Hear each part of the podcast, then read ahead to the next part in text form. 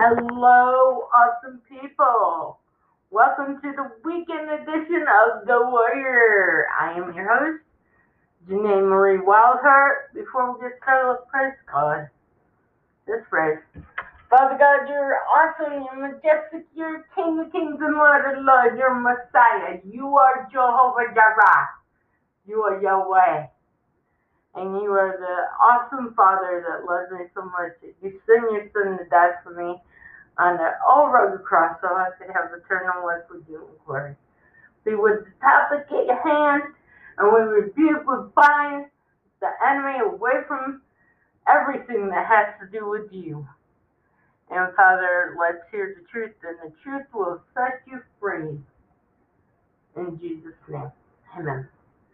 Okay, before I get started, always, I would like to say happy birthday to my sister-in-law, Annette, and a great good friend of mine, neighbor, that's fixing to have a birthday Tuesday. Happy birthday to her, too. So we got birthdays coming up. Okay, I want to make this topic not lighthearted, but it's very, very rare I say this. You know, we as Christians are on the liquor store. And it says, you will know a person by the fruit they are. But I always get caught out with this. If you don't do that, I thought you were a Christian. Last time I checked my heart, I was. And I get told that all the time.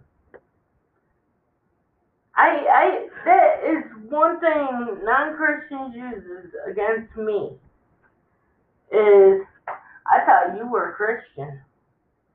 If you cuss like that, you must not be a Christian. How do you know if I am or ain't? And the right, if you do acts that does not glorify God, then they have a right to say that. If you're act, if you're acting like a non-Christian and you call yourself a Christian, then you need to check yourself at the door. Which now I see why people say that. The other day, a friend of mine said that. I'm like, dude, you know me. Because I just didn't want to go to church with somebody that makes me a non-Christian. There's times when it's relevant and there's times when you just don't do it. And that was the time you don't call me out. It's like, just because I don't go to church with that person, I didn't hear an invitation, one. And two, you're calling me out by saying, by saying you're not, uh, you're supposed to be a Christian. Really? Have you checked your lifestyle yet? Have you checked your stuff at the door there, bud? Your walk usually with a rock at glass houses. And that's the topic today. We gotta stop telling people how their life is. I might not be the perfect Christian. I'm not. I struggle with sin. I struggle with I struggle with sin. I'm not afraid to say that. And one of them is pornography and other not what you think. I am against mess, and I will touch on that subject in a minute. But I struggle with it because I'm a single person. And no, I'm not looking for a husband. No. God has somebody ordained for me on his terms and his timing. Do not call me. Do not blow out my phone. Just saying. But I, as a single person, I deal with that mess. I deal with it. I find stuff to pleasure myself. I know that sounds very hard, but that's me coming out. That's me being transparent. I deal with that stuff. It says we deal with not principalities, but flesh and blood. I'm still human. Well, you're supposed to be a Christian. You're not supposed to be watching that mess. Honey, I will tell you, people that are single, and I have asked people, still do that and still do what I'm saying. Not children pornography. I will, I, I want to jump on that subject right now. If you are doing that, looking at kids and watching them on, you should be in jail. And you should not be out in public. And if I've had anybody doing that to my niece or any child, I will forget who I am in Christ and I will kick you in the gonads. Because I watched the video. What that does to a child. And I should know because I had that done to me.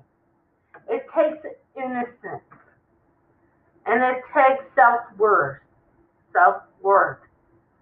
And it takes whatever else they have sacred in their inner child locked in a shell.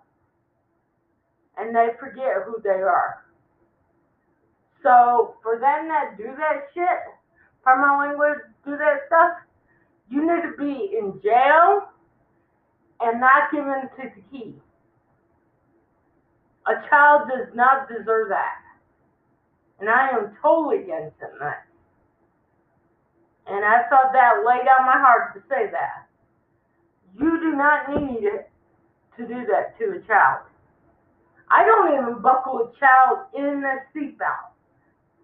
If if it's another child and it ain't mine, I don't buckle them in. I let the parent do it because I don't want them to say, "Well, you take my child." No, I don't want that on my plate, and I'm not good at um buckling children anyway. But nevertheless, I don't I don't watch kids because I don't want to be told that I done something that I didn't do. So that's me protecting myself. But I don't babysit because I can't. My nerves can't take kids. But nevertheless, I can do it. But but I'm gonna say this: I love children. I always wanted kids, but I haven't found the right mate. And now that I'm 44, I really don't think my mental capacity can take kids. But if that's God's plan, I will take that up. But back off the money trail for a minute. But we we label people as if we don't do something, you're not a Christian. I'm going to tell you something. Last time, I'm going to say it again. Last time I checked myself, I'm a Christian. I sold out one as that because if I had a gun barrel to my head, I'll probably choose grace. Well, probably I would. So who can say that?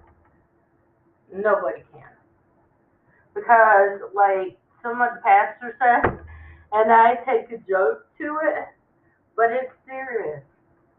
Half of the people that I hear say I'm a Christian and I will die for Christ don't see the doorway of a church or don't read the Bible like they should. I'm not cracking lots. I'm just saying. I I I study people very well.